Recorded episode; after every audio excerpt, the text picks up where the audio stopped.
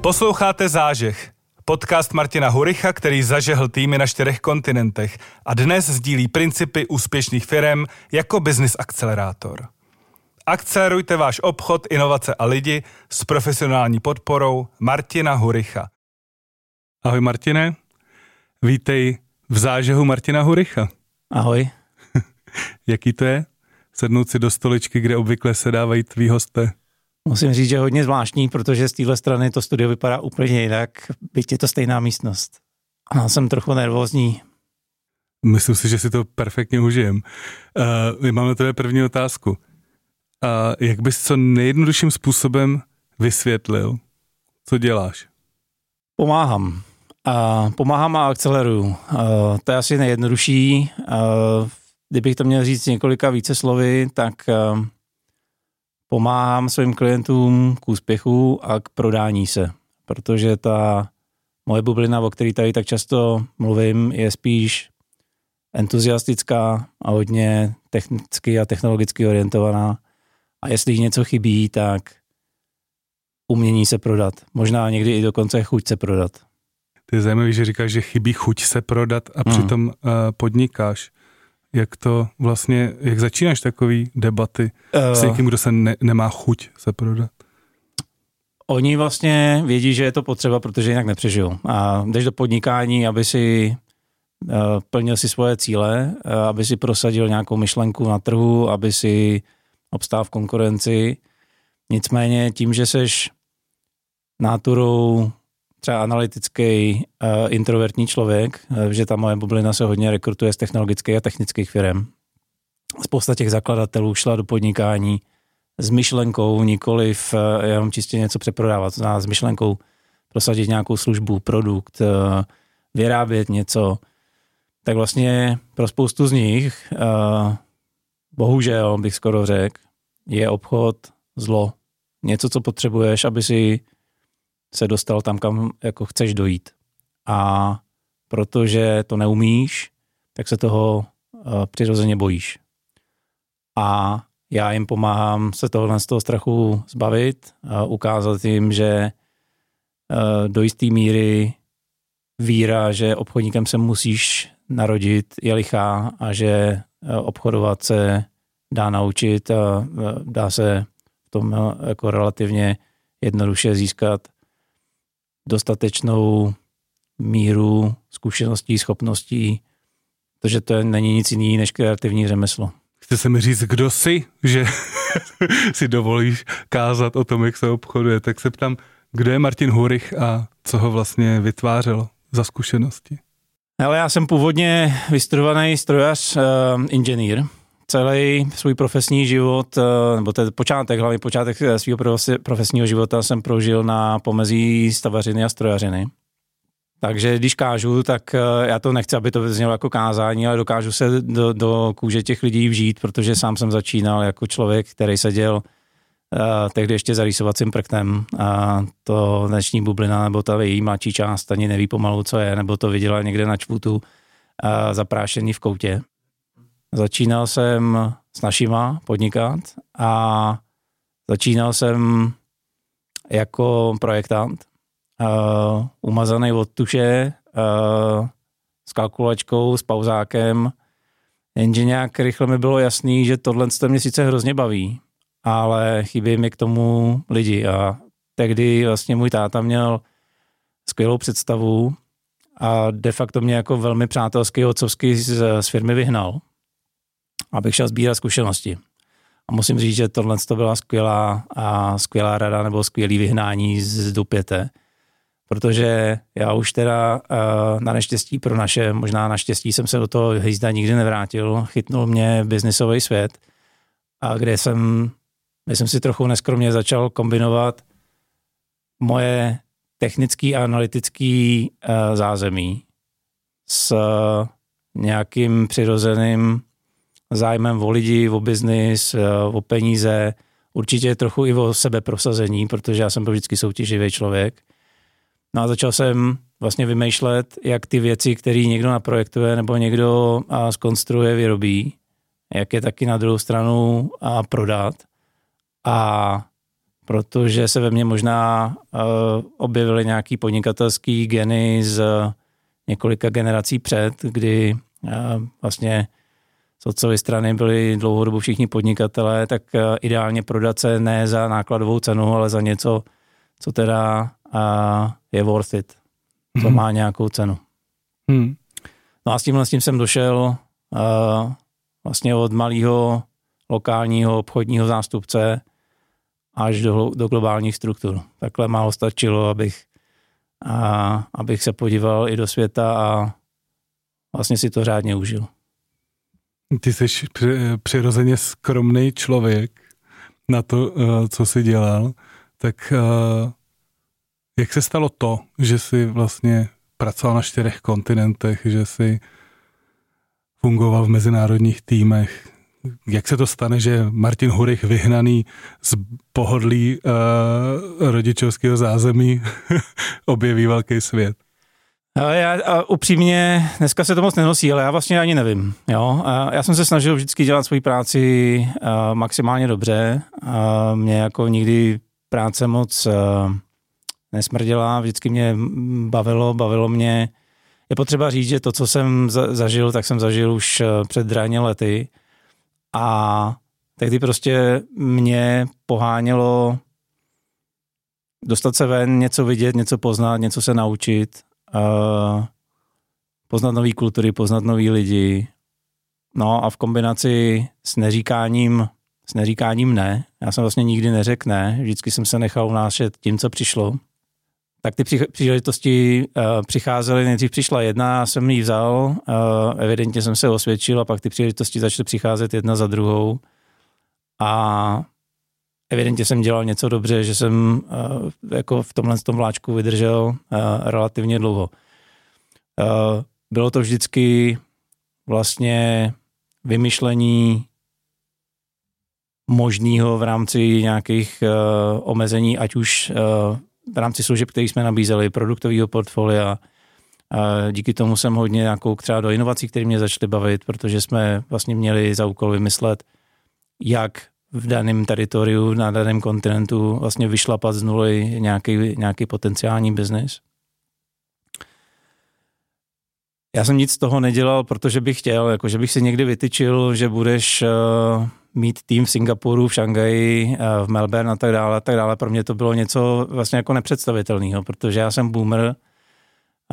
Uh, 18 mi bylo, když byla uh, sametová revoluce a tehdy vlastně jako bylo dost nepředstavitelný, že začneš uh, takhle cestovat po světě ke všemu ještě pracovně.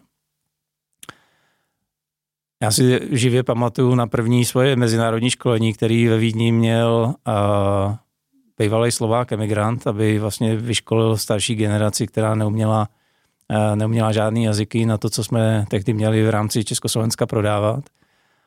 A já jsem si tak říkal, on tehdy byl zodpovědný právě za Singapur, já jsem si tak říkal, že by bylo možná fajn se tam někdy podívat, ale nikdy to nebylo tak, že bych si řekl, tak a teďka si prostě na, doma na nástěnku vylepím a fotky Singapuru a budu, budu a, nebo nakreslím si plán cílevědomý, že do pěti let převezmu jeho pozici.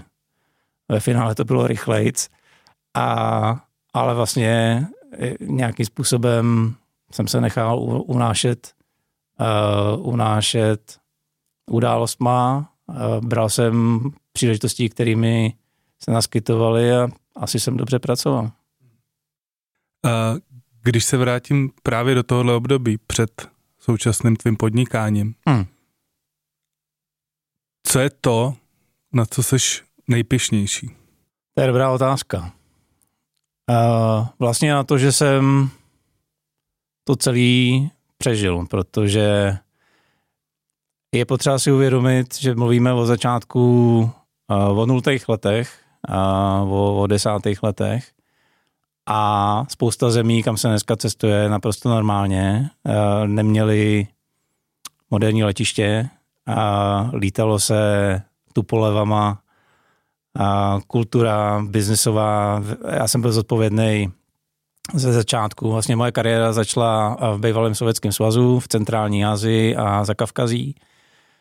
A, takže biznisová kultura byla hodně a, alkohol-based, abych to tak nazval.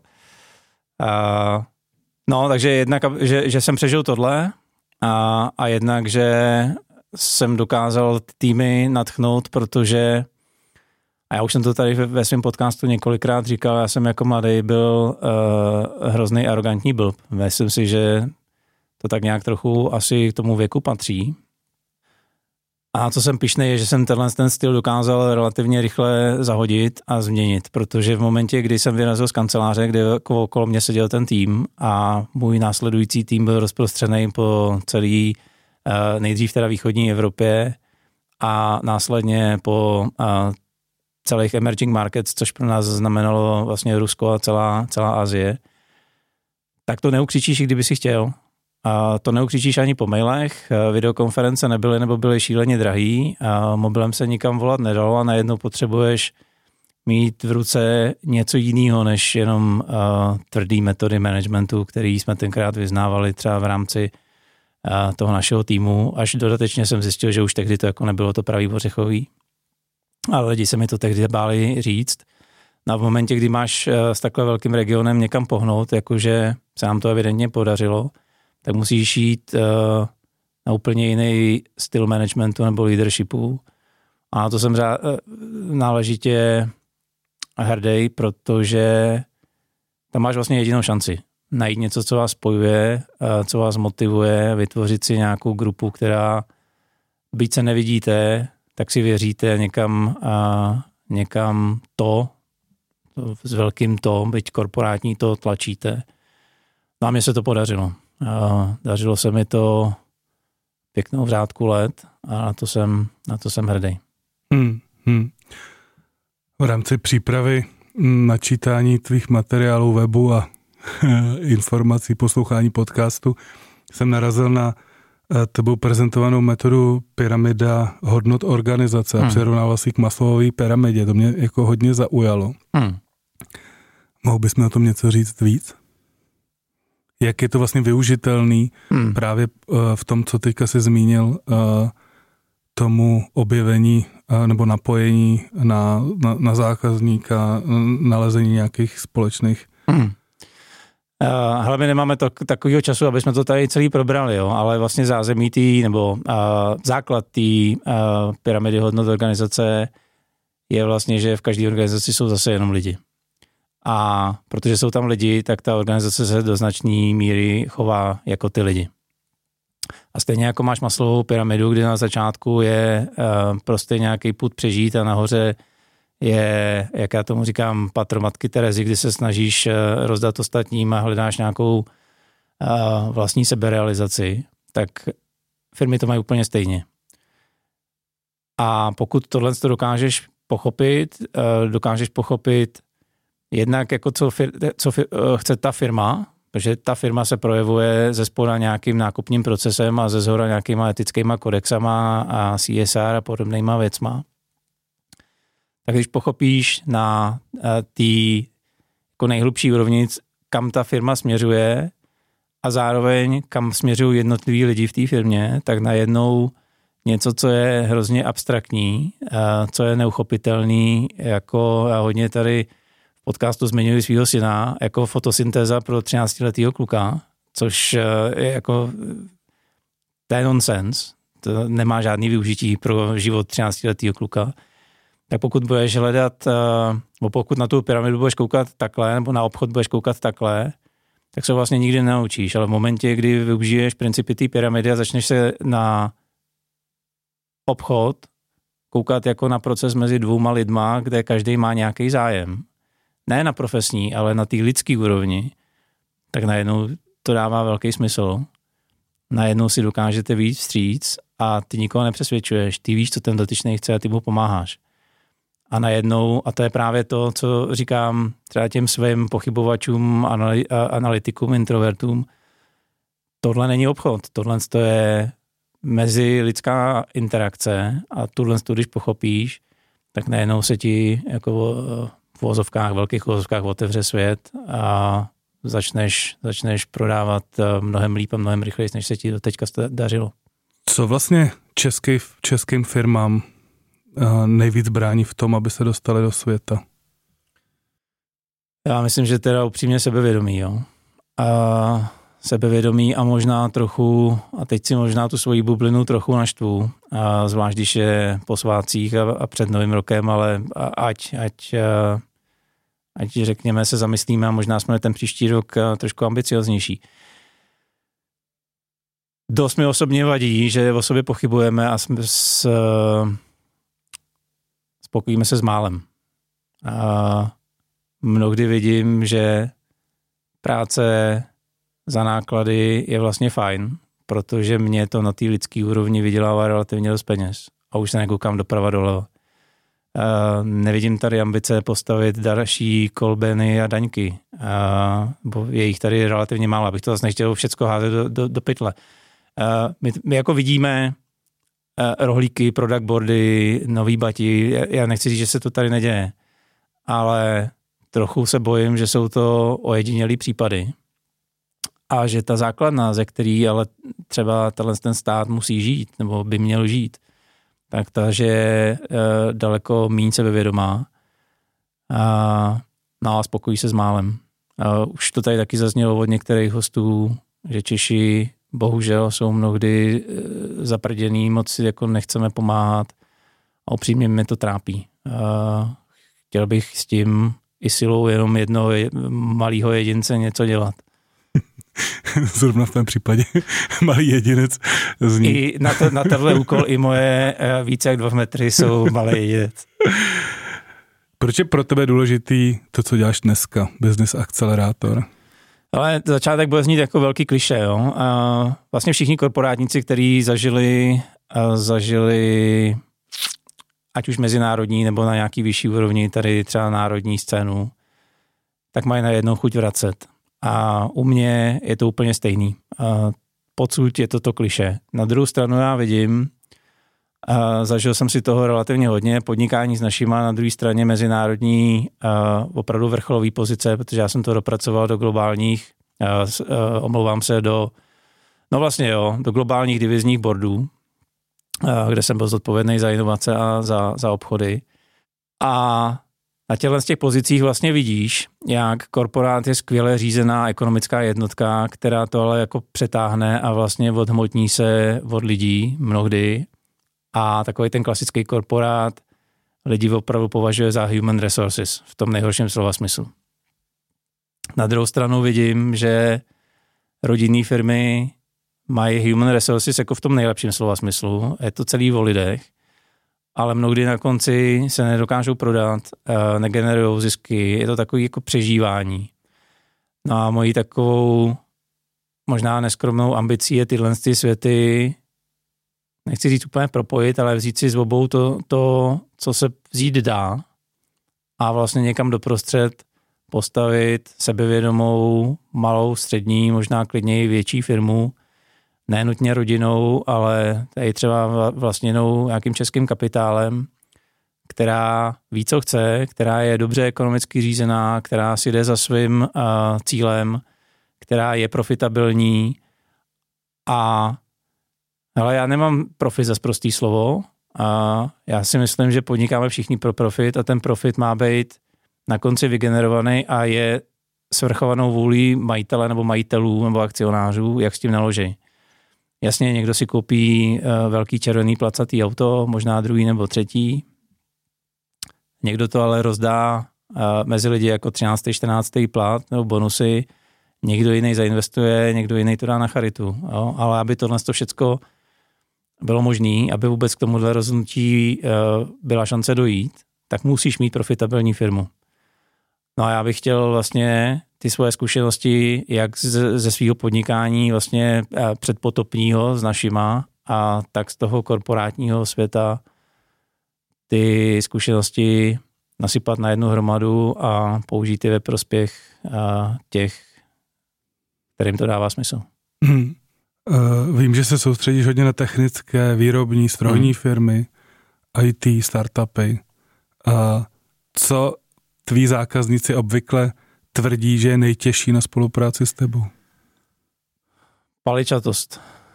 A možná ambicioznost. Možná, že si nedokážu někdy představit, že to, co přes ně předestřu já, je vůbec jako dělatelný, že to je, že to je možný. Jak zařídíš, aby tomu uvěřili? Musíš s nima mluvit, no, nebo snažím se s nima mluvit, snažím se jim vysvětlit, že a, já to vidím jinak, a, že vidím, že já skutečně věřím, že každá firma může být unikátní, byť si to nemyslej. A, že to možná není unikátnost světová, ale v tom rybníku, ve kterém plavou oni, to fakt může být uh, unikátní. Že je zbytečný se podceňovat. Uh, kdybychom se všichni v Čechách podceňovali, nebo kdybych já se podceňoval tehdy, když jsem začínal svoji korporátní kariéru, tak bych možná, a teď se omlouvám větrnému Jeníkovu, ale tak jsem skončil ve větrném Jeníkovu, jo? A neskončil jsem v, jako v mezinárodním biznesu. Snažím se prostě akcelerovat, snažím se je podpořit a snažím se jim ukázat, že jestli chtějí, tak je možný víc, než si možná myslí. Je to takový to fake it until make it, jako předstírej, dokud toho nedosáhneš? Jako uh, věř tohle, tomu? Nebo? No, já mám, jasně, někdy to taky děláme a to ne, že ne, ale fake it until you make it si myslím, že je potřeba z jejich strany vůči jejich klientům. Oni tomu potřebují věřit. Jo? Oni tomu potřebují věřit. Moje úloha je je natknout k tomu, a aby věřili, že to můžou dokázat. A ano, pak někdy může být ta první fáze fake it until you make it, protože ty tam ještě nejseš. A sám jsem si, když jsem rozjížděl tohle po svý podnikání, uh, zažil, jak je složitý něco rozkopat a něco uh, uvést uh, v život. A, ale moje úloha je tam opravdu jim vysvětlit, že no, že když chtějí, tak mají navíc. A je úplně jedno, jestli to je střední výrobní firma nebo malý startup a, a musím říct, že jsem hrozně rád, že se mi to, že se ukazuje, že to je možný. Jak je vlastně, jak vypadá vlastně typický tvůj klient? Jako v jaké je situace, když se na tebe obrací? Já těch cílovek mám několik, ale kdybych měl nějaký jeden společný bod najít, tak je to chuť se posunout přes nějakou hranici. Já mám vlastně dva typy klientů. Jedním to nejde a ty se samozřejmě tím nevytahujou. Uh, některým to nejde a chtěli by, aby jim to šlo, což je chválihodný. Uh, naštěstí s lidma, který dělají, že by chtěli, ale uh, situace je jiná, s těma už jsme se rozloučili, takže to, to mě těší.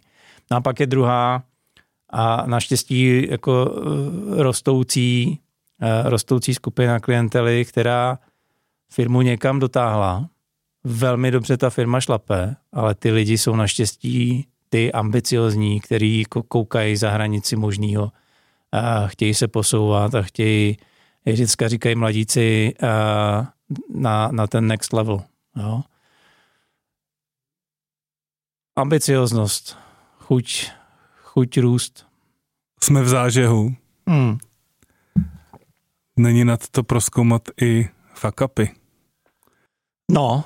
Jaký, zdali e, už nějaký existuje uh, fuck up, který bys byl ochoten sdílet uh, z business akcelerátoru? Uh, z mýho, jak já říkám, druhého života? Hmm.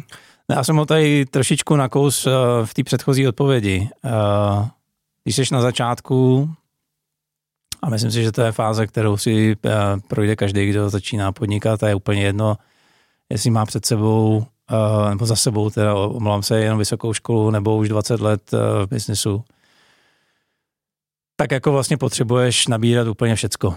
A potřebuješ jakoukoliv zakázku, která tě udrží ve hře, která doma zaplatí chleba a zaplatí složenky a tak dále, a tak dále. Další hrozný kliše, ale prostě to tak je.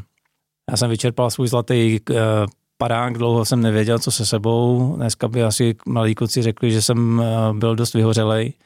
A když jsem začínal, tak eh, vlastně jako poštář už eh, moc velký nebyl a bylo potřeba brát de facto cokoliv. No a měl jsem, měl jsem jeden případ, kdy máš radost, že máš kšeft a ve finále zjistíš, že jsi tam jako alibi. No, že vlastně vystupuješ, že vlastně ten člověk, který tě tam bere, ani moc nevěří, že mu pomůžeš a aktivně sám proto nic nedělá, aby se situace změnila a ve finále je to takový, no vidíš, já jsem ti říkal, že ani ty nám s tím nic neuděláš. A to jsem, to jsem si hodně bral, dneska už jsem teda zatím a tohle byl za mě velký fuck up. Dneska si na to dávám pozor a na začátku, pokud mi bliká kontrolka, že tam něco takového může být, tak od toho rychle utíkám pryč, protože takováhle spolupráce není zábavná ani pro jednoho a je to jenom ztráta času hmm. a je úplně jedno, kolik to, kolik to vynáší peněz. Dá se z toho vlastně sformulovat pro tebe nějaký doporučení nebo pro posluchače? No pro posluchače určitě, jestli máte tu šanci už, tak si vybírejte svoji krevní skupinu, ať je to, ať je to cokoliv. Eh, lidi, který, nejenom se kterými chcete pracovat vy, ale který chtějí pracovat s váma, protože podnikání není izolovaný ostrov, je to interakce s lidma a pokud je jenom trochu šance dělat s těma, se kterými vás to baví a je to baví s váma, tak určitě dějte tímhle s tím stylem. Vidím spoustu lidí, kteří jsou vlastně naštvaný, že musí dělat něco, co se jim dělat nechce. Ne vždycky to je úplně pravda, tak třeba v tom novém roce mějte trochu kuráže a zkuste přehodnotit vztahy a zkuste rozvíjet ty, kde to za to stojí a zkuste minimalizovat ty, kde, kde je to oprus. Hodně mluvíš o lidech, o vztazích o tom, že biznis vlastně je o lidech. A koho bys, kdybys měl jakoukoliv možnost přizvat k biznisu, spolupráci celosvětově, kdo by to byl? Kdo, kdo je nějak pro tebe inspirativním člověkem v biznisu? Ty mi to neděláš jednoduchý. Ale já tady neřeknu asi jedno jméno, protože já si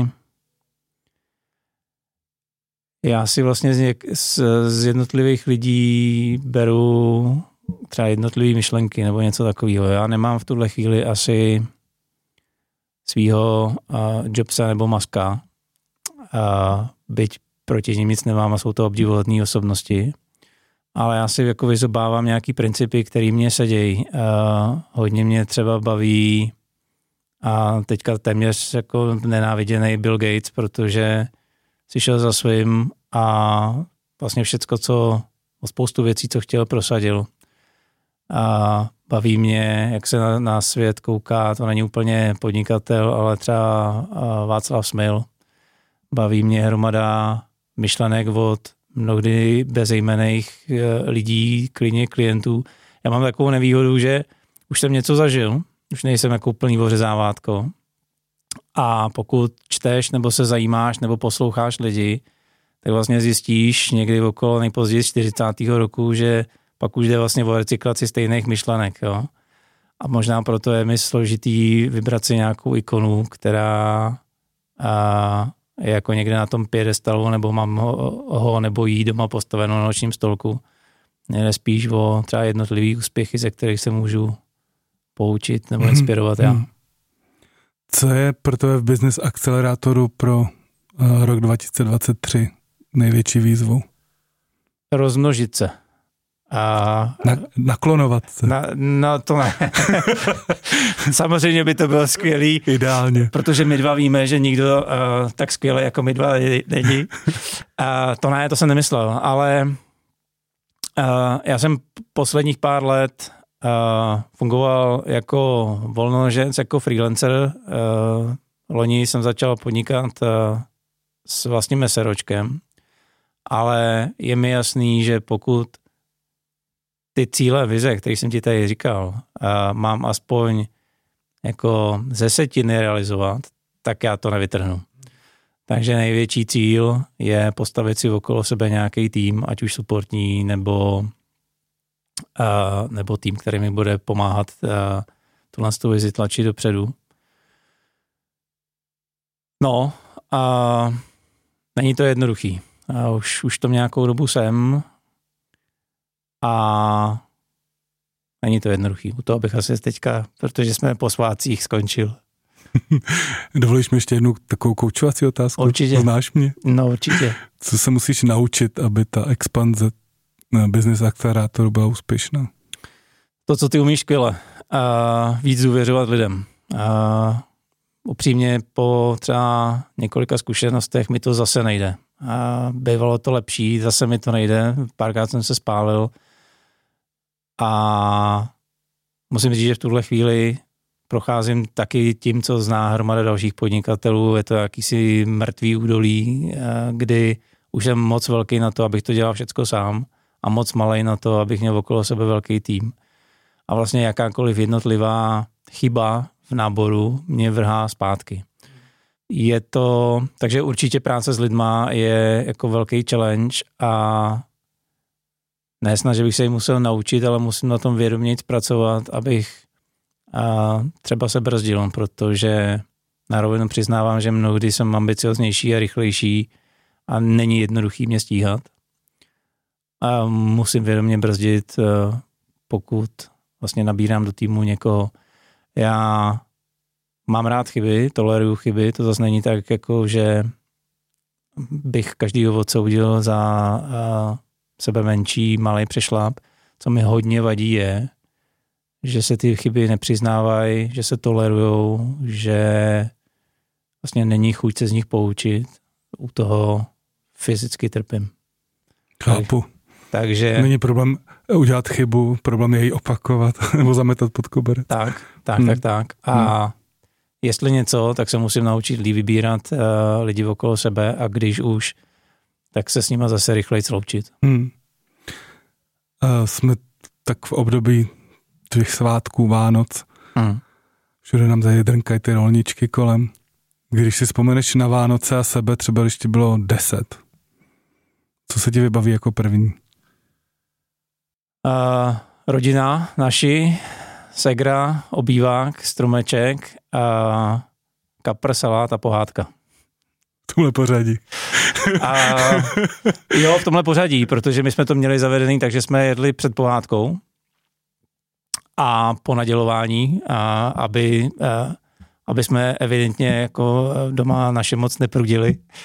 Takže nejdřív uspokojit choutky po podárku, pak se rychle najíst a pak pohádka, aby bylo zase klid na pohádku. Tak eh, když se řeknou Vánoce, tak tohle. No a pak samozřejmě návštěvy babiček, potkání, potkání bratranců, sestřenic, a vlastně pro děcka hrozná švanda, že my jsme se tak často neviděli, takže Vánoce byly jako vždycky rodinná záležitost, hromada cukroví, a soutěž s bratrancem, kdo sní víc kokosových kuliček a kdo rychleji vyplní který tác. To se mi vybaví, když se řeknou Vánoce. Se bych se celý rozzářil a uvolnil při té vzpomínce. Jo, jo, jo. a co by ten desetiletý Martin poradil dnešnímu business akcelerátorovi? To je dobrá otázka, ale já, já vlastně nevím, protože od té doby se změnilo takových věcí. A já vlastně v deseti letech si asi troufnu tvrdit, že jsem o tom světě zase až tak moc nevěděl, takže bych asi ani nedokázal mi dneska něco poradit. Jo. Dneska uh, máš rodinu, hmm. máš uh, i jak tě znám uh, z našich schůzek, kdy přijíždíš na kole v kalhotech pravdy, tak máš spoustu sportovních koníčků. Uh, jak vlastně trávíš čas, když jako si chceš odpočinout, jednoduše řečeno. Hmm. Mimochodem k tomu kolu uh, kamarád říká, že to je jediný sport, kde se uh, všichni cyklisti dobrovolně oblíkají jako totální debilové a, a za to, že na sebe navlíknou cizí reklamy, jsou ochotní ještě platit tisícové částky za drezy. Dobrá. A, Dobrá a protože další pointa. koníček je, je lyžování, tak uh, momentálně sleduju vlastně stejný trend i, i na sjezdovkách, což já osobně nechápu. Nicméně já bych ti odpověděl na tu otázku. Uh, když nepracuju, tak samozřejmě první je rodina, uh, protože moje žena musí mít svatozář, uh, moc mě během korporátní kariéry uh, nezažila. Uh, já jsem to měl nastavený tak, že já jsem vlastně nikdy nikde dlouhodobě nežil, já jsem vždycky vyrážel odsaď v pondělí ráno a prvním letadlem a vracel jsem se v pátek večer posledním letadlem. Uh, mezi tím přebalit kufry potkat ženu a když jsem byl mladý, tak ještě drze vyrazit v sobotu na celý den na golf. Takže moje žena musí mít fakt svatozář.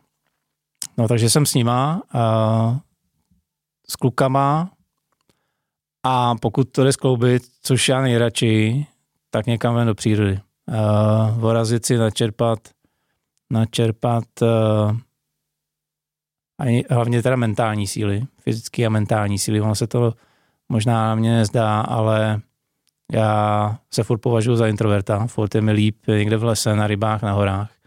Takže když to jde zkombinovat, tak uh, s něma někam tam. Už jsem říkal, že, bo ty si říkal, že, že jezdím na kole. Teď se hrozně těším uh, na lyže. Doufám, že bude dostatek sněhu, protože ve stávající situaci toho umělého moc nenafoukají. Takže se uh, těším, že každý víkend strávím uh, s klukama a hlavně s tím starším na, na lyžích a on na snowboardu No, a když už je nejhůř, tak eh, jdeme nahodit eh, pruty a jdeme si odpočinout na ryby. Rybařil jsi někdy v zimě na zamrzlý rybníku? Ale ne, já vždycky jsem o tom snil, třeba v rámci uh, Ruska nebo bývalého svazu. Tohle se mi nikdy nepoštěstil. Náš čas pro rozhovor se blíží vlastně k závěru. Hmm. Nacházíme se na přelomu roku. Co by si vlastně přál pro sebe, ale i vlastně pro svoje klienty Business Accelerátoru do dalšího roku. Možná trochu prediktabilnější situaci, než eh, poslední tři roky máme, protože uh, sám zakouším, jak je složitý vůbec něco plánovat směrem vpřed. Uh, to je taková ta krátkodobá věc. Dlouhodobá je a musím přiznat, že jsem měl období, kdy jsem uh, řečeno jároucím jménem té zaprděnosti uh, podlejhal taky. Aby jsme možná měli víc snů, víc ambicí a, a chuti, chuti je realizovat. Aby jsme se nespokojili s málem. My si vlastně říkáme, jak jsme skvělý, chytrý národ, jak uh, švejkovsky se vším umíme naložit. Tak bych chtěl, aby jsme jenom nešvejkovali, ale tyhle ty naše obvious pozitivní vlastnosti jsme vložili do něčeho, co, a to zase bude jako hrozný kliše, nás začne posouvat tam, kde jsme třeba byli za první republiky. A já jsem tady nezmínil svýho dědu. A ten první republiku jmenoval, uh, miloval a logicky zapomínal na všechno, co bylo špatného. Nicméně je potřeba si uvědomit, že my už jsme tam jednou byli a myslím si, že máme na to být uh, zase mnohem lepší, než jsme v tuhle chvíli. My se všichni porovnáváme s velkýma státama, s Německem, Francií, Británií. Ale já si myslím, že tohle je nesmysl. My nikdy nebudeme tak dobrý jako Němci, protože nás prostě není 80 milionů. My nebudeme nikdy tak dobrý jako Britové, protože jsme nikdy nebyli koloniální velmoc. Jo? Ale když se podíváš na národy okolo 10-12 milionů, a tak jsou tady vzory, ke kterým podle mě eh, máme tíhnout. Izrael, Holandsko, pobaltský státy, který vlastně mají velmi podobnou historii jako my. A my jsme měli velmi dobrou výchozí pozici a nejsem si úplně jistý, že jestli jsme ji udrželi a jestli jo, tak se ty zuby nechty držíme. Já bych si přál, aby jsme zase se začali zlepšovat, aby jsme všem tam venku ukázali, že nejsme jako ty z východu, který už nejsou ani levný a že víme začet toho loket a aby jsme to dělali na osobní úrovni nebo na úrovni každé jedné firmy. Protože říkat, že my jako všichni a, tam půjdeme, pořád čekáme na toho prvního, kdo vykročí. Jo? Eh, že jestli chceme něco měnit, tak to musíme začít měnit u sebe. To je další jako eh, velká pravda, která se vysmívá, ale bohužel to tak je. Možná bohu dík. Tak já bych chtěl, abych měl sám odvahu to začít řešit se svýma klientama, tak jak jsem tady popsal, abych toho dělal eh, čím dál tím víc. No a aby se ke mně přidávali ty, kterým to dává smysl a který tímhle s tím směrem chtějí vyrazit taky. Protože zůstat v českém kráteru mi přijde v rámci minimálně Evropy jako hodně velká škoda. Martine, děkuji, bylo mi ctí v zážehu Martina Horycha tě potka. Děkuji moc, Jaroslave, bylo to příjemný. Děkuji.